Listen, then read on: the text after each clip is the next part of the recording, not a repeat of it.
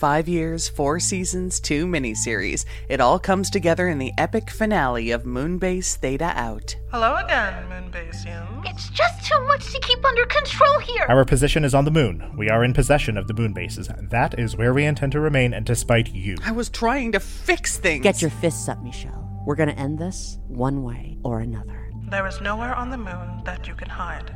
We will be visiting your position soon. This message is for Dr. Ashrini Ray and Roger Brigado Fisher. Your messages have been received, and we recognize your struggle. Let's move. We could message everyone, everywhere. What did I miss? Sorry, love, it's a busy day at the end of the moon. We've been through the end of so many things, but we're still here. Moonbase Theta Out, the series finale, August 20th and September 3rd, 2023.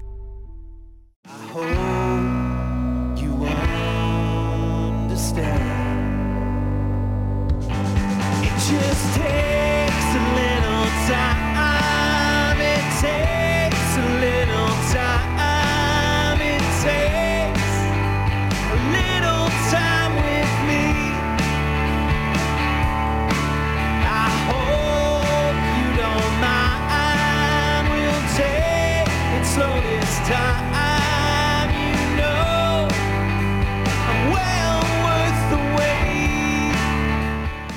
Hi, I'm Tom Zalatnai, And I'm Teffer Adjemian. and you're listening to the No Bad Food Podcast. If you're new here, welcome. This is a show about great food and the people who love to make and eat it. Our mandate is simple to explore, taste, and learn about food in ways that celebrate all the things that make it great. Every week, we dig into a different dish, meal, ingredient, cuisine, or piece of food media, exploring the history and culture around it, sharing favorite recipes, and learning from our wonderful guests.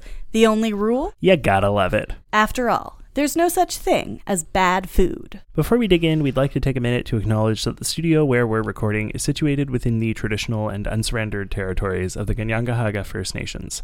As settlers, it's important that we remember that the lands we occupy are not our own, and that we engage in conversations that challenge the colonial mindset. We want to encourage you to take some time today and every day to reflect on your relationship with the land you live on and with the indigenous communities of that area. So, Teffer, how you doing this week? I'm doing okay. I'm doing okay. I'm a little sleepy. I'm a little tired. Yeah. I've been doing a little bit of children things. I've been busy, Yeah. but I'm doing okay. How about you?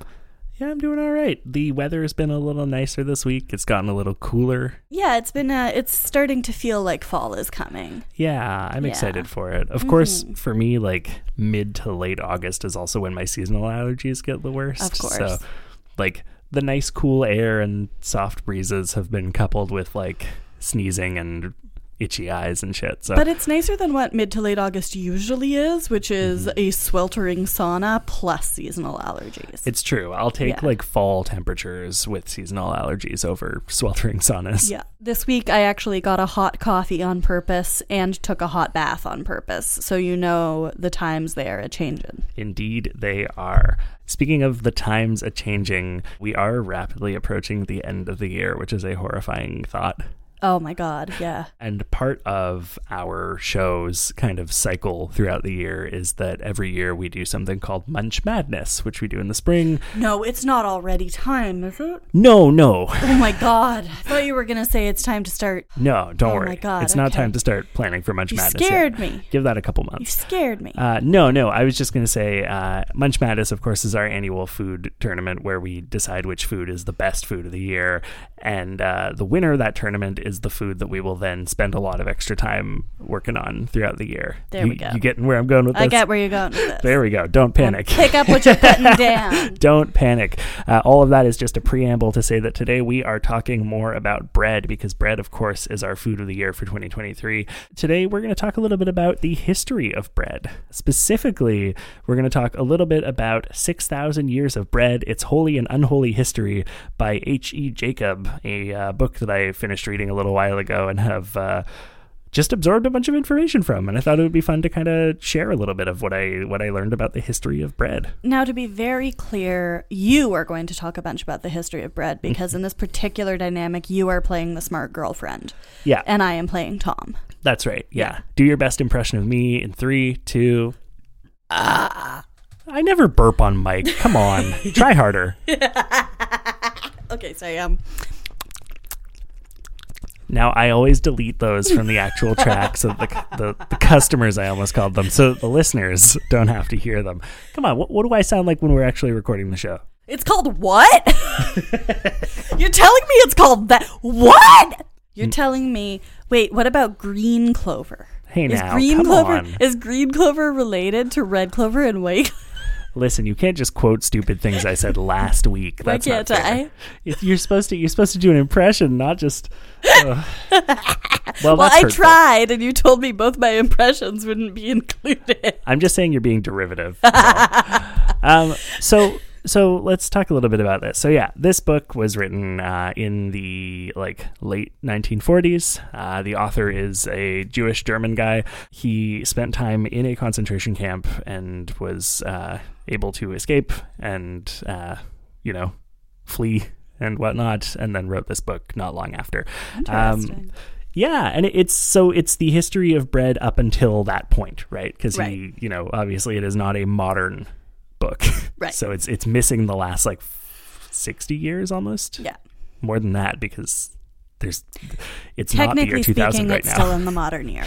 yeah, exactly. But yeah, it's it's really interesting. He goes in a lot of depth about like the way that humans' relationship to bread changes and also doesn't change Interesting. throughout like all of you know recorded human history.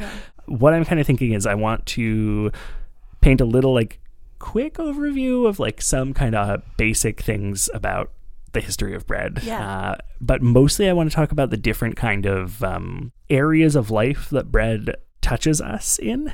Okay. And how like certain groups kind of related to that, and how that kind of like paints a picture throughout history, if that makes sense. Absolutely. Before we dig into this, can you Mm-hmm. tell me like how did you find this book? Because this is like a tome. Uh, Yeah. And like what you didn't say in the introduction is that this has been a a struggle. Yes. So I started reading this book a little over a year ago. Yeah. Because last year bread was also our food of the year. And I was like, oh, I'll read a book about the history of bread. And then, like, at some point, I'll do an episode about it.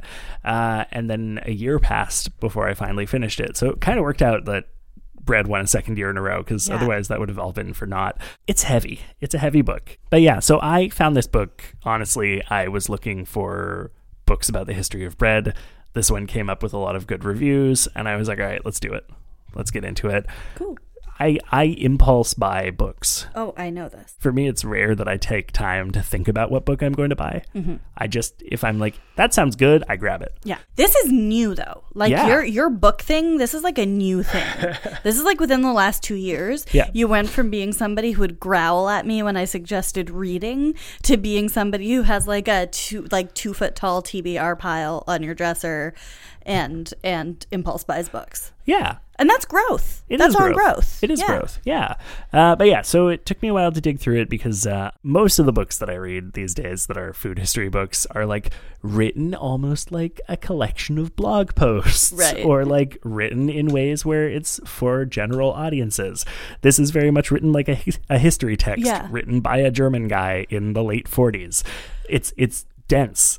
I think that's there, there's like actually a really interesting thing in the way books have changed since the era of blogging Sure. because like a lot of like in the past let's say 20 years Mm. uh 15 maybe a lot of the ways you get published is by blogging Yeah. and and that like i think really changed the tone of informative books Mm. and for like those of us who grew up in the blogging era it's very weird to read books from before that like Totally. informative books from before that era Yeah, that's it. Yeah. It's like I almost want to say it's a lot more prosaic.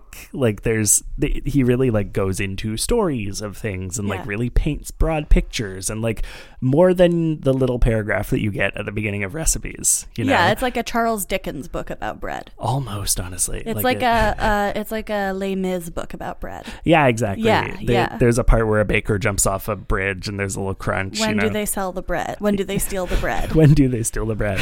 um, but yeah, anyway, so all this to say, if you are someone who likes to read like really heady books about history, this one's really good. If you are someone who prefers a slightly more casual read, I am saving you the trouble of reading this one. Uh, we'll talk about, you know, some of the highlights today instead, because just digestion wise, sometimes uh, this much gluten can be a little bit heavy. You're gonna add a little levity yeah. to the book. Yeah. So, quick overview history wise, uh, people have been eating bread for thousands of years. Um, you know, Thank you. yeah, yeah. Uh, I mean, look, there's not a lot that I'm going to say, like in terms of like history of bread itself, that we haven't said already on this show. Uh, I'm really more interested in talking here about the sort of like, like I said before, the kind of like themes throughout it. For sure. Uh, but for a kind of quick like rundown, you know, basically as soon as people realized that they could pound grain into flour and mix it with water, they did so and baked it. There are, you know, archaeological records from like 6,000 years ago, hence the name of this book, uh, of people doing just that. And uh, the thing that is consistent is the pounding of the grain into flour and Yeah. the turning into a baked eating thing. Where it gets interesting for me is seeing the sort of religious connections to bread that people have throughout history, the way that bread kind of affects things economically, Yeah. uh, and the way that bread affects things in terms of military, which Oh, is not something I'd ever thought about. I want to hear about that. Yeah, so so I think I want to take each of those kind of one by one, right? Sure. I'm all, I'm very curious about the unholy history of bread personally. Sure. And I mean, hot take for me, that's where the military comes in, right? absolutely. Uh, and I listed those three things in that order on purpose, right? Because the religious feels like it kind of comes first before the sort of economic and technological side of it. Mm-hmm. And then you get the economic and technological side of it kind of as the things get a little bit more secularized, right? And just more kind of um, productivity based, I guess.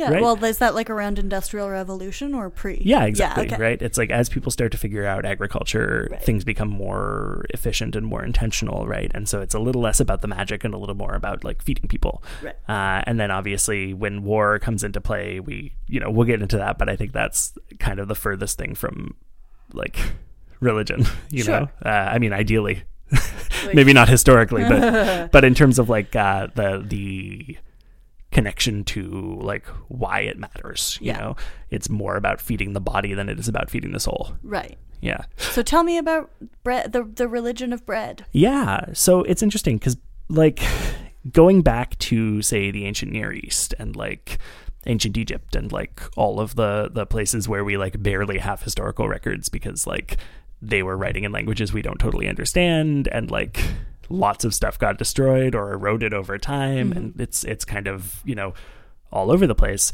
people were already eating bread worshiping gods of the harvest worshiping gods who brought the bread to them in one form or another Mhm. Now, when we say the ancient Near East, Yeah. we're talking about kind of like Mesopotamia, Sumer, like the so-called cradle of civilization, Yeah. kind of place. Yeah. Okay. yeah, cool. yeah, exactly. So yeah, like as long as bread has existed in historical record, there have also been polytheistic communities and cultures that had some god who was connected to it in one way or another. Uh, and typically, what that kind of ends up looking like is people worshiping that god in order to get bread, uh, worshiping that god through the the making and consumption of bread and and offerings of bread, uh, and also you know seeing the bread as kind of a connection between themselves and that god. So you see that in terms of like, I wish I could remember any of their names, and you, you'll have to. Uh, there's Isis. There's Ishtar. There's uh, uh, Demeter. There's Jesus. J- sure. also, right? Sure. Uh, that's it. So it's like you get you get to see this sort of like common thread thing where it's like, okay, people see bread as this essential nourishment for their bodies, right? And they explain it as being connected to something divine. Because they're like, okay, feeding ourselves is divine. Nourishing ourselves, giving ourselves the things we need in order to survive, that is something that is a gift from the heavens. Yeah. or or or from you know whatever version of the heavens we we are talking about here right? And it's interesting to see that kind of as something that's already in play before christianity right? Oh, long, long, long before yeah. Christianity. well that's it right? Because we i think it's really easy in our modern context to think like okay like religion and bread like it doesn't take a genius to immediately jump to the eucharist right? To communion to eating the literal body of jesus in the form of bread.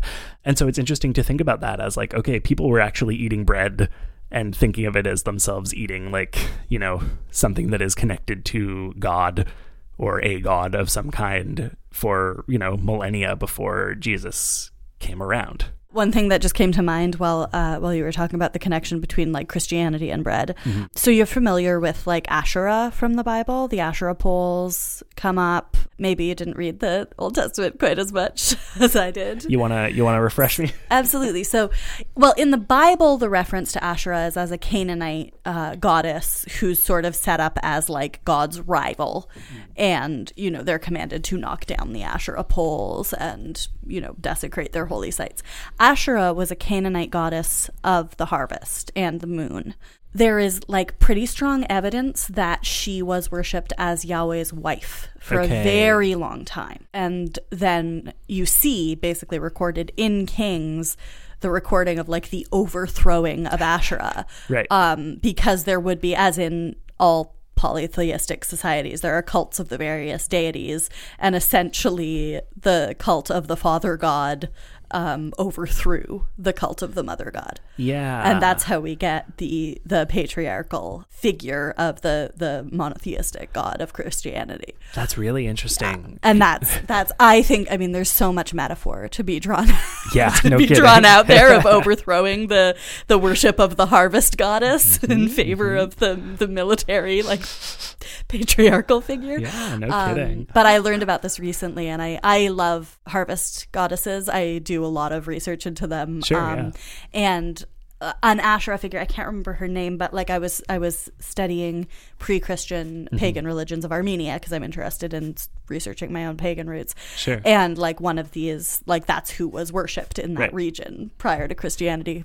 Anyway, Yeah, it's I it. think it's I think there's a lot to be kind of drawn out of exactly this transition that you highlighted at the beginning of Right. this from when did we go from worshiping food to worshiping war Right, yeah. Like, or worshiping conquest right Yeah, well, that's it, right? And, and it's interesting because, like, um, so I, I looked up Asherah because I, I couldn't remember Asherah specifically, but that's because uh, she's like referenced in multiple different kind of Yeah. languages and and ancient Semitic religions. Yeah. Uh, is she a version of Ishtar are they the same Uh, I don't. I think they're the Canaanite and Babylonian version of the same goddess I I don't think so. Okay. but I'm not as familiar with like. Uh, is Ishtar not uh, Egyptian? no that's Isis Okay, okay. At any rate, I'm remembering that like she was referenced as like part of like Akkadian and Hittite. Hittite so. Hittite is the region that like Okay. Armenia was part of Okay, yeah, so there we go. Uh, there's also Inanna, who's like Mesopotamia, Mesopotamian, um, and she is also Ishtar. Yeah, that's it. And so there there is this sort of like connection between like these goddesses who are goddesses of provision and nourishment and protection and fertility, right? Yeah, we we see those as things that are so essential and so important. And then the military starts to happen more and mm-hmm. more and people start to want more land and more power and you know, not to spoil things, but that comes in part because of the need for stronger and more prevalent agriculture. Right. Because what ends up happening, especially in that kind of that region, it's it's a broad swath we're painting here, right? Uh, but like in the like ancient Near East, is that there are some places that are a lot closer to water and therefore a lot better for agriculture, and places that are further, right? And where you need to find ways to kind of compensate for that, right? Mhm. Whether it's by building close to a river so that you have that source, or by, you know, going to war with the people who are closer to the water and taking that land and then creating trade routes so that you can supply yourselves with stuff. Right. And so again, this thing of like starting out as worship, right? Starting out as like we're gonna take from the land and give back to the land and Mhm. and praise the gods for providing us this land in the first place turns into we have a lot of people to feed. Let's find ways to do this as efficiently and as like, you know, with the greatest output possible. Right. And that turns into we have used this land as much as we can. How can we find more land? Let's go to war, right? Right. And uh, I don't know if that's starting to sound a little bit like something else that's going to come up a little bit later. uh, and, you know, if we think for even half a second that needing more land to farm wheat isn't a large part of colonialism, we're fooling ourselves a little bit, Oh, right? 100%.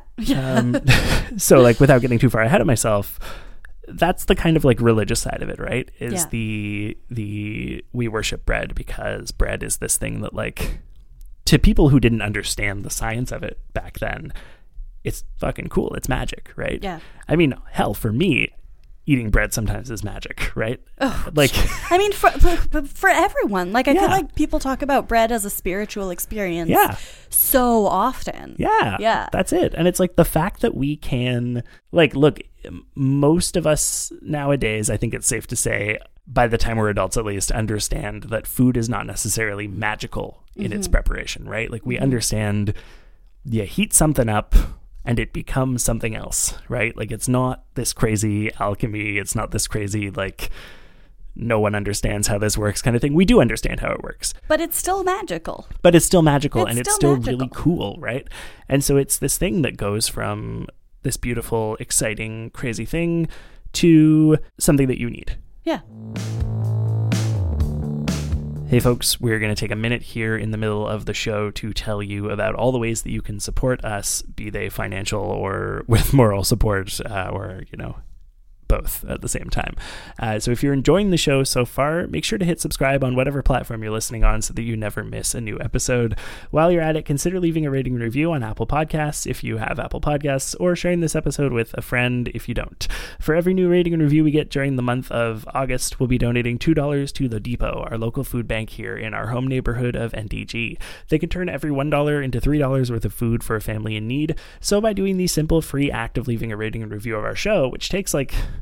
a minute, longer if you want to leave a really thoughtful review, but truly does not take long at all. You are functionally donating $6 worth of food to people who need it. There's literally no other way to turn zero into six, so if that math is exciting for you, go do it. You can read all about what the Depot is doing at the link in the description of this episode. If you join our Patreon, you'll get access to our new monthly newsletter, the No Bad Food Recipe Club, where each month we'll post new recipes for you to try out and share with your friends and family. If you aren't already a member of our Patreon, please consider joining us at patreon.com slash no bad food pod today uh, we're really having fun sharing these recipes this is an exciting um, exciting project Yeah, it's a cool way to get involved with the community around our show. So if uh, if you like good people talking about good food and being warm and thoughtful about it, you know, do it. All right, let's get back to the show.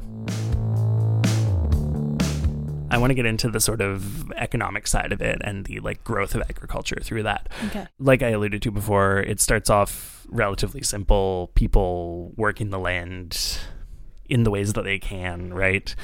Working the small amount of land that they have, growing the crop, figuring out how the crop works. It's interesting. There is a case to be made for agriculture being something that people have like understood since the dawn of time, right? absolutely yeah. And and not just that but like what's the distinction between just farming and like really intentional farming of crops to like find the best and like grow it you know? Like uh horticulture. Okay, there we there go, we go, i was like i know there's like a distinction between like regular like just agriculture writ large and like the slightly slightly narrowed down Right. thing of like doing it really intentionally to like optimize right? Yeah yeah. And like there's a case to be made that horticulture has existed as long as agriculture has right? Oh yeah. And uh and that's that's something that i see really clearly with bread and with wheat because wheat is complicated Yeah. right? The fact that you can have as many different kinds of bread as there are exist is testament to that. Mhm. because like now you probably know this a little bit more clearly than i do but like normal wheat bread whole wheat bread i believe rye bread Mhm. all made from the same kind of wheat no no what's the third one i'm thinking of Uh, all per- so like white bread and whole wheat bread are the same kind of wheat. It's Yeah. just that whole wheat has the uh, the husks. There we go, it, yeah. and white does not. Uh, rye is a different kind of wheat. It is a different one. There yeah, we go. Yeah, But it's still a wheat. It is. There we it go, is, yeah. but it's a different kind. Um, so is spelt. Uh, Right. so is kamut. Yeah. Um, yeah. That's it. And so it's like the fact that this like one kind of plant can have so many variations in it, right? Tells me that like people had to kind of breed for the ones that they needed, right? And so as you're starting to get into this issue of like, okay, we have increasing populations because we have increasing space and we have increasing ability to keep people alive, all of a sudden we need to continue to have increasing ability to keep people alive because we, you know, can't sustain that otherwise, right? Absolutely, yeah. Back in those days, the like rulers would also pay people with bread, right? It was not as common to just pay people with money and let them figure their own stuff out. Right. Part of your job as the like king or as the like priest of a place was to keep track of all of the bread that's being produced and make sure that everybody is getting some. Uh, and often that meant paying the people who worked for you more bread than others, which, you know, uh, it happens. Uh, but that didn't mean giving anybody no bread, right? Right. And it was a lot of responsibility placed on feeding everybody and making sure you can feed everybody at any cost, right? Often this meant making trade agreements with other places and other kings and other rulers. Often this meant, you know, if you can't make those agreements, forcing those agreements a little bit Yeah. and and taking people to war. And so you have this thing happening where people are going, okay, we need to feed the people. Rather than come up with new ways to feed the people, we have to get bread. Mm-hmm. Where do we get more bread? It's so essential that it's the one thing.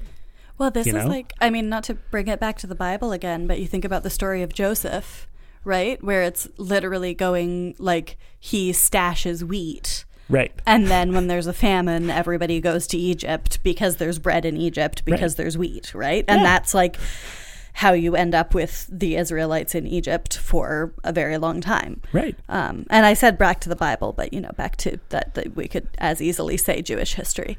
it's it's important to remember that as much as the Bible is a religious text, there is a lot of like valuable history in it. Yeah. Right? It's not necessarily to be taken as a completely reliable historical text, but it can certainly be taken as a like text that is important to history at the Yeah. same time, right?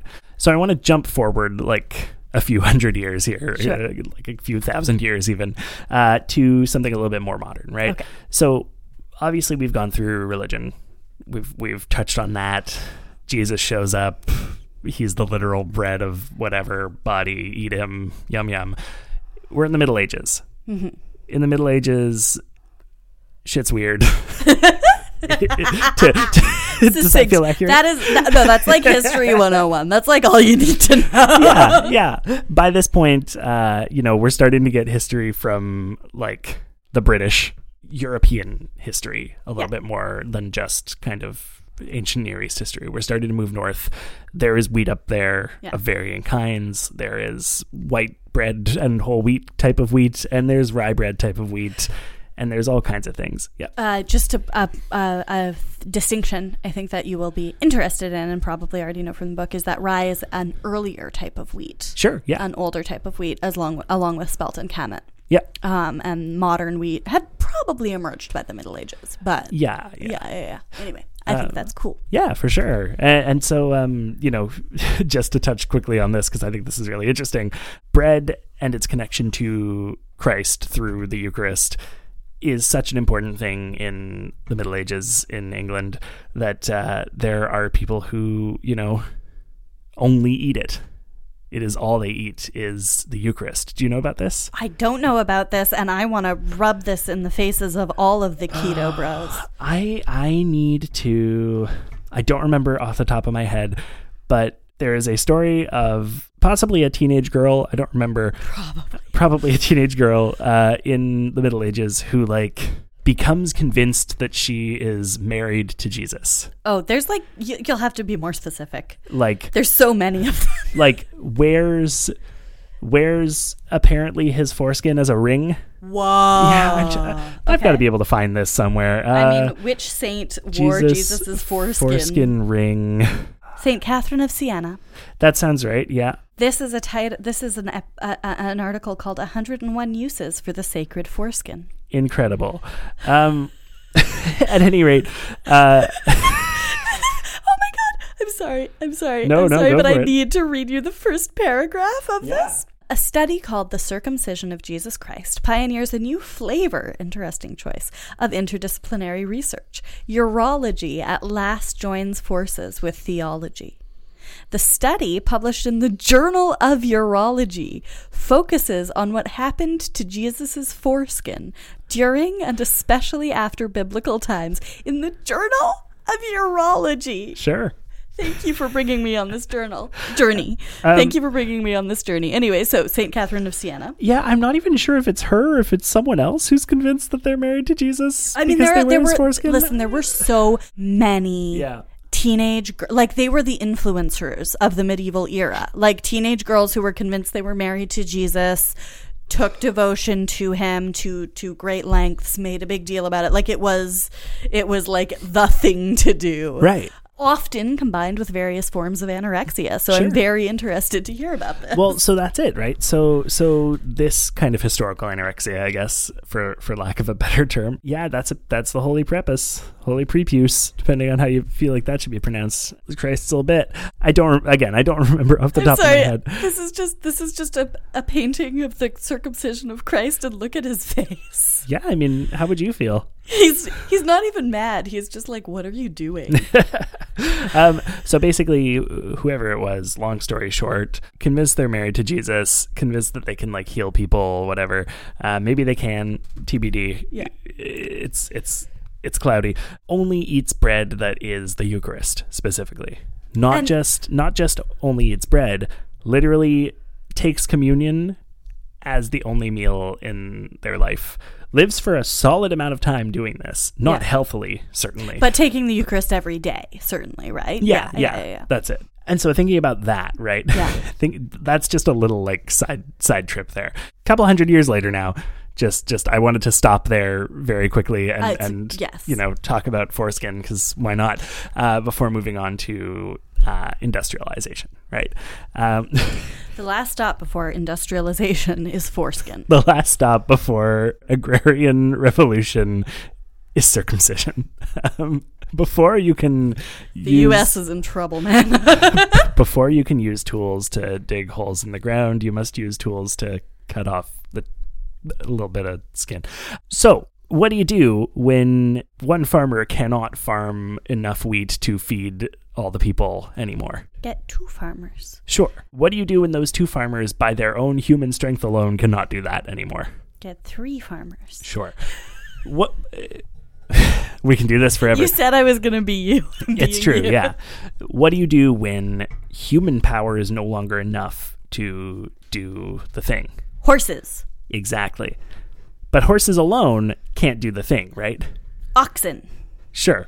Are you telling me a horse cannot sling a sack of hi- seeds on his little hip and scatter them in a freshly plowed furrow with his little hoof? Are you trying to tell me that a horse can't do that? Because I'm here to tell you that a horse can do anything he sets his mind to. a horse can do anything a man can do just as well, if not in high heels backwards.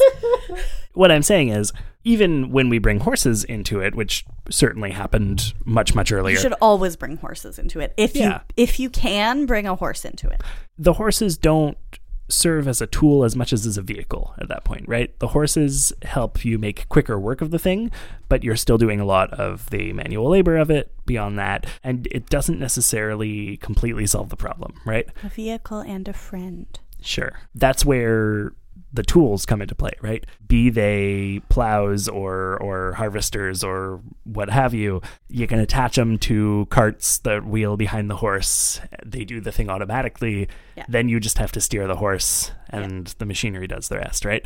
And that makes it possible to harvest a hell of a lot more than you could harvest without it and also without the horse exponentially so, right?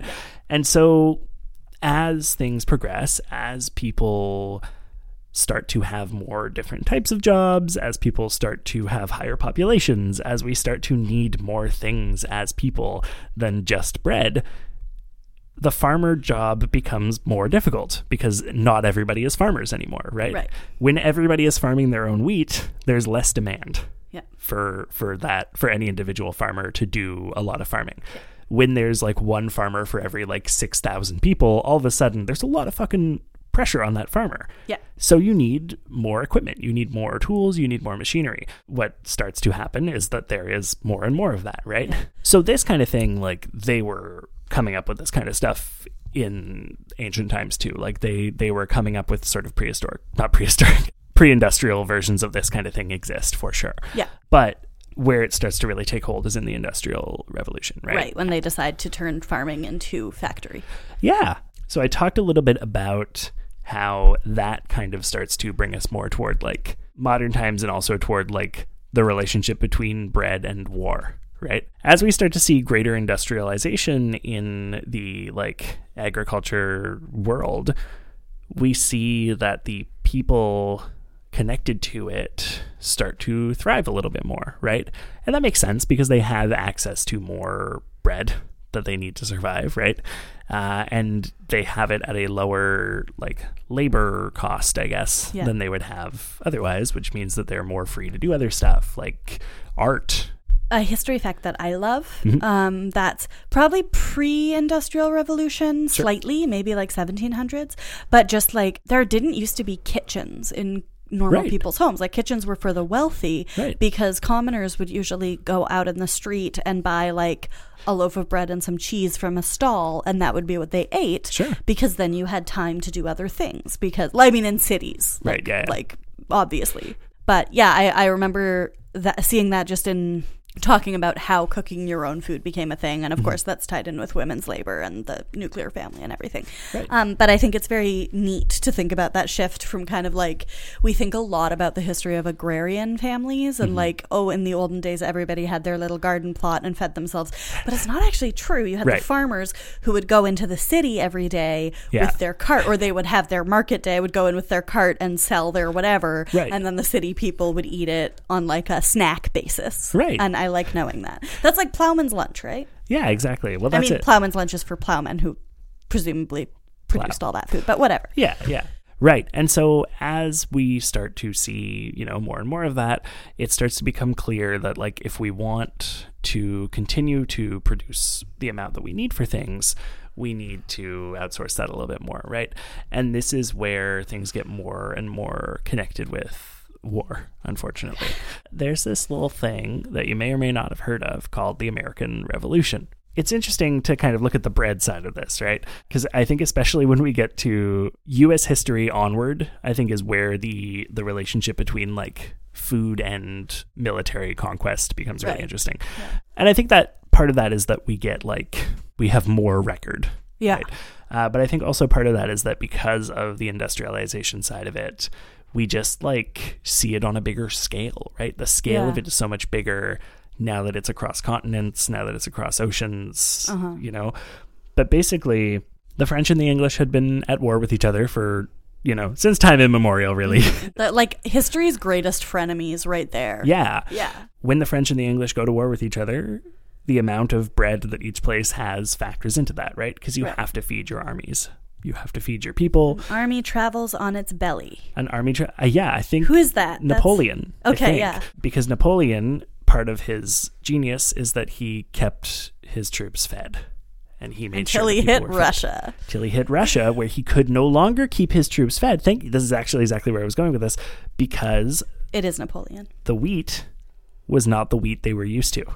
Oh. Because the further east you go in Europe, It's cold hardy. It becomes not the wheat Yeah. that you're used to. It becomes like rye. Fascinating. So that's ultimately what ended up, you know, screwing them over is like a lack of understanding of, you know, as they're robbing farmers' fields as Yeah. they march, Yeah. suddenly these farmers aren't aren't producing the food they're used to. yeah. So they Yeah. start getting the, you know, indigestion and the shits, and they don't have the ability to create the food that they need for themselves nearly as much anymore. And so they're not as well fed anymore, and they're not as hardy, and they can't handle shit. Right. when the French and the English are going to war with each other, it creates a lot of debt, right? For especially for the English government, they cannot possibly recover financially from it. But through all of that, they have been sending people over to air quotes the new world uh, to colonize the shit out of it, uh, and oh, they discovered that there is also you know farmable land here. Surprise! Uh, and that Especially if you cut down all the forests, Yeah. screwing us over for centuries to come. Yeah, and especially if you like wheat, because wheat can grow pretty damn well here. Um, so they start farming a lot of wheat here too, and that starts to help with things. But the colonists are mad because they're like, "You're still charging us a lot of money to pay for your war, even though ostensibly we're, you know."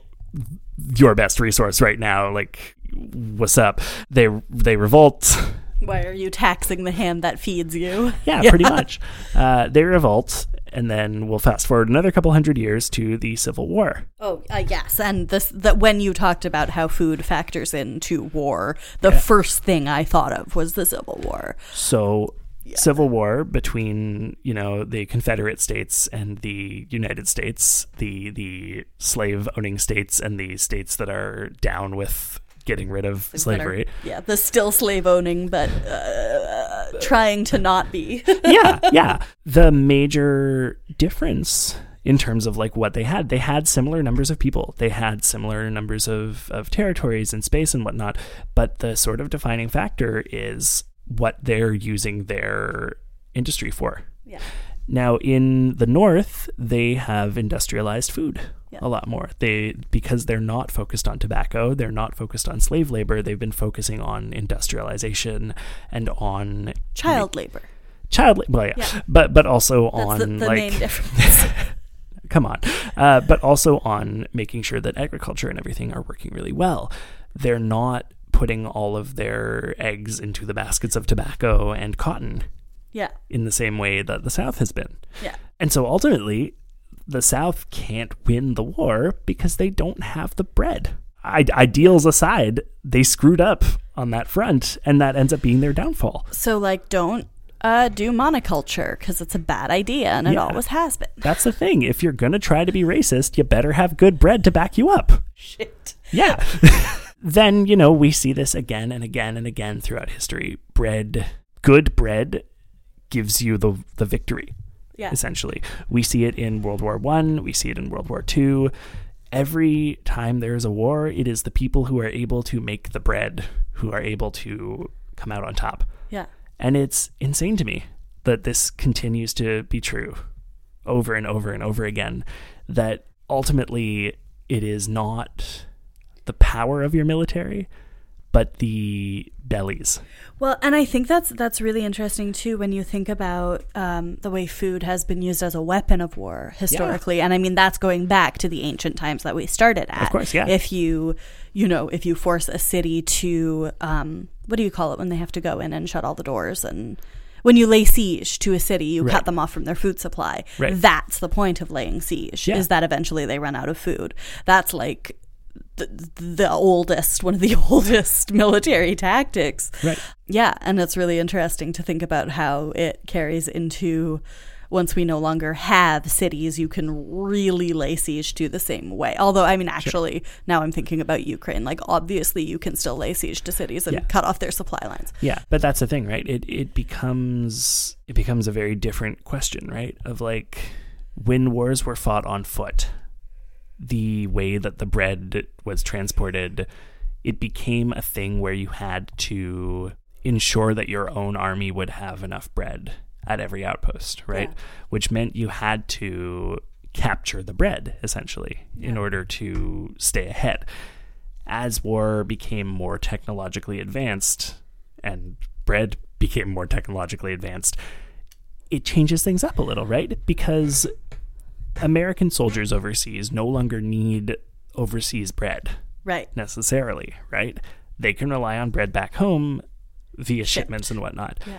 Which, is probably like World War. One the first time that happens. Yeah. That's it. And that changes the relationship there, right? Where suddenly you're not concerned about, say, Russian bread, Yeah. right? You're only concerned about American bread. And so if you're only concerned as American bread, how do you weaken the Russians? You Right. get rid of their bread. Right. You don't seize their bread, you Yeah. eliminate it, right? Which feels so much more offensive, Oh yeah. right? But I mean, I do, I do want to say that, like, again, destroying your enemy's crops is a thing that has existed. Yeah. for thousands of years as well. Yeah, absolutely. Um, but like, there's a there's a difference. That's it. Um, yeah. it becomes a more significant tactic, I guess. Yeah. Mm-hmm. Like as your reliance on it changes, yeah, right? yeah. It means you can use it even if the field is ready to harvest. Right. Yeah. Yeah. That's the thing that kind of stuck with me here is like all throughout history, every time that we see major conflicts, it's ultimately the people who understand the importance of taking care of themselves Yeah. who come out ahead of things, right? And that's not to say that they don't still suffer tremendous loss because mm-hmm. at the end of the day, like any kind of military conflict is going to end in tremendous loss on both sides. But if you, as a society, have prioritized taking care of your people, statistically, you will be fine. Yeah. And that's really. I don't know if that's encouraging or, or just It's a, terrifying. a it's a good point, though. Sure. It's a good point, especially in our, our industrialized, militarized current situation where we Mm-hmm. have governments buying billions of dollars of weaponry Right. and not feeding their population. I think that's a, a, a I mean, I'm even just thinking about how like the the appalling thing that happens where infantry are much much poorer, like tend to be poor people because in the army your your needs are met right. and out of the army your needs are not met and i think that's definitely something that's worth thinking about in the industrialized militarized police state bleak bleak situation that we live in Yeah. um, and i think that that like pretty much globally we live in at this point Yeah. um, yeah, that's it. it's good to remember that that a well-fed people are a strong people Yeah. two things came to mind Sure. um, through this. One was remembering how uh, you were talked about the Revolutionary War and thinking about the way that colonizers did not really factor in North American winters a lot. Sure. And so you have the stories of like George Washington at Valley Forge having to eat their horses Hmm. because it was a longer, colder winter than expected, and Right. they didn't have enough food to make it through the winter. Right. Um, and they were at that point uh, uh, pillaging from their own people to feed the army. Right. Um, and it's sort of, I mean, I went to school in the U.S. It's really like kind of like one of the like bleak stories of the American Revolution, which is otherwise really presented as like full on glorious. Sure. Um, but the other thing I'm really thinking about that this book was written by someone who survived the concentration camps Yeah. and just thinking about you know what an example of of food being weaponized what an example of starvation being weaponized Yeah. and it's just really significant to me that that that having survived one of the maybe most glaring examples of weaponized starvation in recent history Mm-hmm. uh, and then inspiring him to say you know let's see how this Sure. goes back let's follow this thread Yeah. um Well, and I, mean, I just like frankly, want to know more about this guy now Yeah, for sure. and I mean, frankly, like that's not even the only time that the Jewish people have had bread weaponized against them. You know, like Yeah. that's historically been a thing for for a very long time, right? Bagels exist like largely, I think, because of anti-Semitism. So, like, there was a, a point in the Middle Ages where Polish Jews were not allowed to bake bread. And so the bagel was created as a workaround where you could boil it and then toast it right instead of having to specifically bake it. And that created this this thing that now we eat all the time. Yeah. And like don't even necessarily think of as like not baked. Yeah. But it came out of this place of Christians saying Jews don't deserve bread because bread is the body of Christ. Oh gee of course. And using that as a tool of oppression and then Jews saying okay well there's got to be a way we can get around this. Listen, if you want to see where there's a genocide happening, look at who doesn't have enough to eat. yep. Look where people have not enough food. I'm thinking right now, of course, of the northern populations, primarily indigenous populations in Canada, where their food prices are are completely outrageous, and you know it's also very hard to hunt in the traditional ways that people from that area provide sustenance. Uh, once again, food sovereignty, and if you see food sovereignty being stripped, um, that's probably genocide. yeah So keep Look- your eyes open. the the reason that the Irish potato famine existed is because the English would not let the Irish have bread Yep. and they became reliant on potatoes exclusively and monocrops are bad. I mean, we've talked about. I feel like this has been coming up a lot in recent episodes, hmm. but I think it's really, really important to think about when we have monocrop agriculture, especially industrialized agriculture, who it benefits Mhm. and who it does not benefit. And I will tell you, it does not benefit farmers. It does not benefit consumers. It benefits the industrial, agricultural, military system. Yep. Um, and they are all tied up in one big yucky knot. Yep. Spoilers! Surprise, guys! Surprise! This episode is actually the same as all our usual episodes, and the moral of it is like Support your community garden. Yeah, exactly. Support your local farmers. war is bad, capitalism's bad, everything's bad. Make your own bread. And uh, if people don't have things, it's because the government doesn't want them to. Yep. Bet you didn't think this was where we're gonna You thought this one. was just a fun podcast, but we're actually radicalizing you one episode at a time. Listen, if you went into this episode thinking that this was going to be just a fun-filled romp of bread history facts, you should have That's figured out. you. you should have figured out by the time I finished prefacing it and telling you that this writer lived through the Holocaust. You probably should have maybe at that point been like, "Oh, I bet there's going to be some kind of like, uh, you know."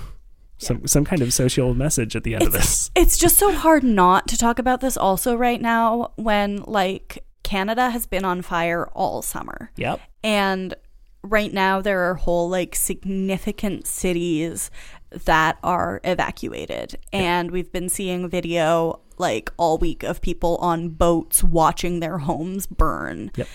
And these fires come exactly like straight line from colonialist greed and then monoculture, mm-hmm. clear cutting, and then thinking you can just airdrop a bunch of saplings to restore the forest. Mm-hmm. And, you know, if it's coming a lot up a lot, it's because I am pissed as hell about it right Yeah. now. Yeah. And it's just it's so important to be aware of these things. It's it's it's not just important. I mean, it's important politically, it's important spiritually mm-hmm. and psychologically, but it's also this appreciation of food it, when you can appreciate where food comes from when you can appreciate what a healthy food system looks like what a healthy um, agricultural environment looks like you can get so much more joy Yeah. out of the food you're eating Yeah. and the way you access it and Yeah. the way you share it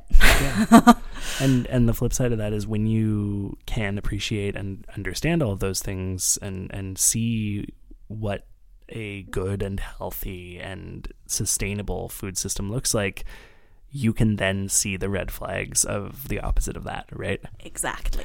And it's like they say people who fail to learn history are doomed to repeat it right and so when we talk about the history of bread and and the interplay between the economy and the industrialization and the military we're doing that very intentionally right Yeah. we do that very intentionally as a warning and as a reminder of how bad things can be how bad things are how things can be worse and and just of like how we need to be aware of these things Mhm. and conscious of them. Mhm. On that note, would you recommend this book I would recommend this book to people who are ready for a like very heady read. Yeah. I would not recommend this book to someone who wants something casual. Right. I would not recommend this book to myself at the time that I started reading it, but I am very glad that I powered through it, Okay. basically. Because I it was very interesting. It made me think a lot. And uh, if you want to get your hands on a copy of it, I will pop a link in the description of this episode to uh, some places where you can find it. I will also make a little plug here for um, supporting your local bookstores. You know, we talk a lot about supporting local in terms of food, but anything that you can do to support local businesses instead of, say, Amazon is uh, probably good to do. So, uh, you know, look up this book, find the local place where you can get it, call your local bookstore and ask them to order you a copy. They will have ways to do that 99% of the time. You can't you can't buy a copy in a way that directly benefits the author anymore because you know, he wrote this in like 1949, I think. but it might it might help his you know family Yeah. I don't know. Yeah, exactly. Yeah. Fi- find the way to buy this book that feels the best to you and uh, do it. It's 6,000 Years of Bread. It's Holy and Unholy History by H.E. Jacob. So, on that note, thank you so much for listening to this episode of No Bad Food. Do you want to be part of the conversation? You can hit us up on the socials at No Bad Food Pod and individually at Tefferbear and at Tomzalatnai. If you like this episode and you want to help us make the show even better, you can head to patreon.com slash No Bad Food Pod to donate. For as little as $1 a month, you'd be joining the ranks of fine folks like Chantal H., Gab, Thomas, Erica, Andrew, Chantal T., David, Mallory, Sarah, Nell, Carol Ann, Rachel, Aslam, and Anne. Patrons get access to all kinds of awesome perks, including the ability to request topics for episodes of the show and access to our new No Bad Food Recipe Club newsletter. So if that's exciting for you, you can head to patreon.com slash no bad food pod to make it happen. We also have merch. You can hit the merch link in the description of this episode or any of our episodes to get all sorts of great stuff from our friends over at Podcavern. And of course, you can support us for free by leaving a rating and review on your podcatcher of choice and by sharing this episode with a friend. Our theme music is by Zack Ingles and our cover art is by David Flamm. You can find links for both of them in the description of this episode. Last but certainly not least, the show was produced by me, Tom Zalatnai, and you, Jemian, and edited by me, Tom Zalatnai, as part of the Podcavern Network. You can find out about all the great shows on our network at www.podcavern.com. And actually, if you stick around through the end of our outro, you're going to hear a special little promo for uh, the newest show coming to our network this fall that Teffer is actually involved in. So uh, keep an ear out for that. Can I say a little thing Yeah, of about course, it? of course. I'm so excited about this project, um, and I've had to be quiet about it for such a long time. It's called Oneiric. It is uh, by Vincent Lazon, who did the Moth Collection, if you're familiar with it. Uh, I don't want to say too much about it, um, only to say that Oneiric means having to do with dreams, and uh, that's quite a big part of the show. Um, I've been voice acting on it. It's been really fun to do something that's like uh, fiction and I'm so excited about it. So I really hope that you'll give it a listen and uh, go on that journey with me. Yeah, it should be fun. Also, there's a character named after me. Just saying. Yeah, that's it. That's, the fun. It's fun. when when Vincent hit hit us up asking you to be part of it, uh, and I found out that the character was going to be named after you, I was like, oh hell yeah, Yeah. hell yeah. I love I love that kind of thing. I l- like let's let's normalize naming people Teffer. Absolutely, it's gender neutral, guys. There you go. I'm the first one of my name. It's also a last name, but forget that. Whatever. Yeah, yeah, yeah. Forget about those last name teffers. Speaking of last things, here's our theme music by Zack Ingles, and uh, after that, you will hear the Oneiric trailer. And we'll see you next week.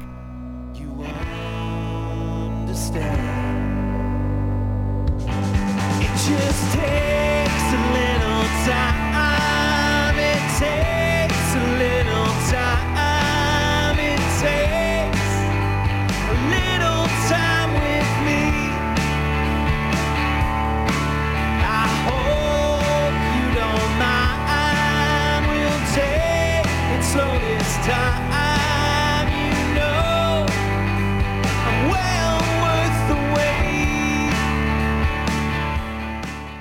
No Bad Food is a proud member of the Podcavern Network.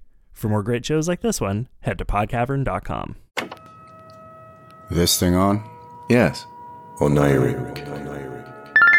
Notes to Oneiric, Day 1 by Teffer Troy, doctoral candidate, Alternative Narrative Traditions, Université de Montréal, October 12, 683. Oneiric. Hello, Deirdre. I hope you're well. I'm recording this now because today's a big day. I'm meeting with a talking wolf after lunch.